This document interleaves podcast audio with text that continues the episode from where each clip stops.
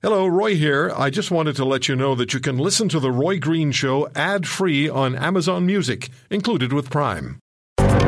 Global news story Liberals to ignore a House motion to summon staffers to testify on We Charity.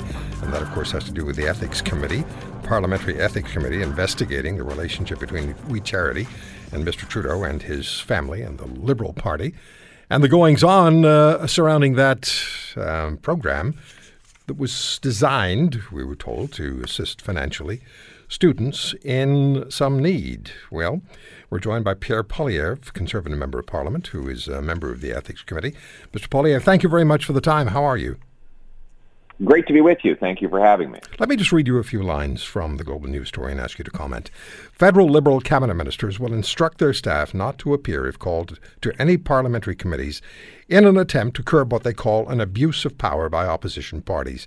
Late Thursday, the House of Commons voted to back a Conservative motion to summon political staff and civil servants to testify about the We Charity affair and about how the government handled a sexual misconduct allegation against the country's top soldier. So we have two issues going on, of course.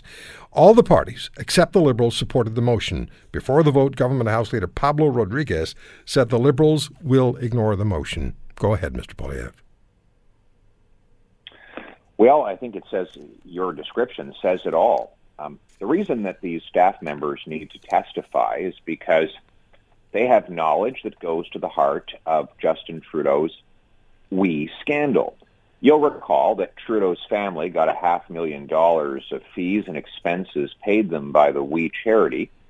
Then Trudeau turned around and gave a curious half billion dollar contribution to the We charity to run a program that was already being successfully run within the government.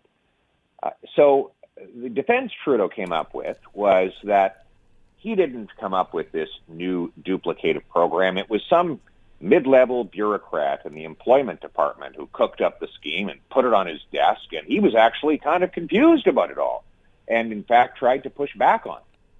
Well, I have obtained correspondence between the We Charity and the Trudeau PMO, which shows that Trudeau's top advisors were deeply involved in setting up this strange half billion dollar program that benefited the group that had been paying the prime minister's family. And I want those staffers who correspondents show were involved in setting this whole thing up to come and explain what role they played and to what extent Justin Trudeau was personally involved in the whole scandal. You particularly want the senior advisor to Mr. Trudeau to appear before the committee, and uh, you have specific reasons for wanting that. Uh, do you have any sense that this is going to happen? Will the Liberals allow this to happen? What are your options? Well, uh, you've asked a couple of questions there. The first is I think in the end it will have to happen because Parliament has the unmitigated power to call any per- person or any paper uh, from uh, that, that, exists within the borders of uh, Canada itself. We have uh, that unlimited authority. Uh, and if someone refuses, then we could ultimately ask the sergeant at arms to have the police force them to testify. that being said, the prime minister's def- counterpoint is that staff shouldn't testify because of the principle of ministerial responsibility in which case, which means that staff don't speak for the minister. The minister speaks for himself. Well, who's the minister in this case? The, the prime, prime minister. minister. Yes. That's right. And so he should have to come back and testify. He has testified once before the finance committee on this scandal, but that was before this new correspondence came to light contradicting his testimony. So we're saying, listen, Mr. Trudeau, you can have your staff come, but if you want ministerial responsibility, then come testify yourself. Well, what are the chances of that? I mean, you, can you compel the prime minister to appear? You can't compel uh, by law, but you can compel through public uh, pressure.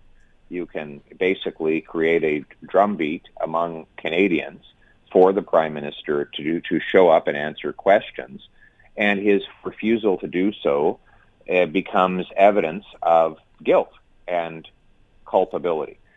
So I think that's the reason why he testified last time. He knew that if he didn't, he would look guilty. But uh, uh, this time, uh, he has even more problems because we've since uh, unearthed evidence that contradict what he told our parliamentary committee uh, the last time. So let's create that drumbeat. Let's tell him, Mr. Prime Minister, you tried to give a half billion dollars to a group that had paid off your family. You have questions to answer. Either you do it or your staff does it. Either way, we want answers. Well, and Canadians should have answers because the last time the committee got close to answers, Mr. Trudeau prorogued Parliament. Let me move on to something else in the minute and a half we have left. On the issue of sexual misconduct in the military, Conservative members want the former Chief of Staff to the Minister of National Defence to appear before the Defence Committee. We also have the current military ombudsman, Gregory Lick, publicly supporting his predecessor, Gary Walbourne, on how Mr. Walbourne handled complaints of sexual misconduct, which he brought to Minister Sajjan in 2018. And at the same time, I'm, I'm adding another issue here for you. Operation Honor has been closed down. Can you put that together for us? Well, clearly, uh, there are a lot of unanswered questions. Minister Sajjan, the defense minister, was informed of the allegations, and subsequent to the to, to, to learning the the truth, he then approved a bonus for the person who was accused.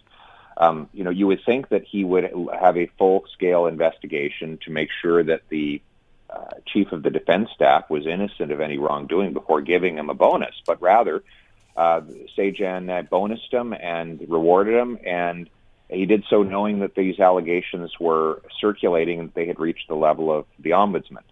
So um, I think we need to get answers on why he made that decision, what Prime Minister Trudeau knew.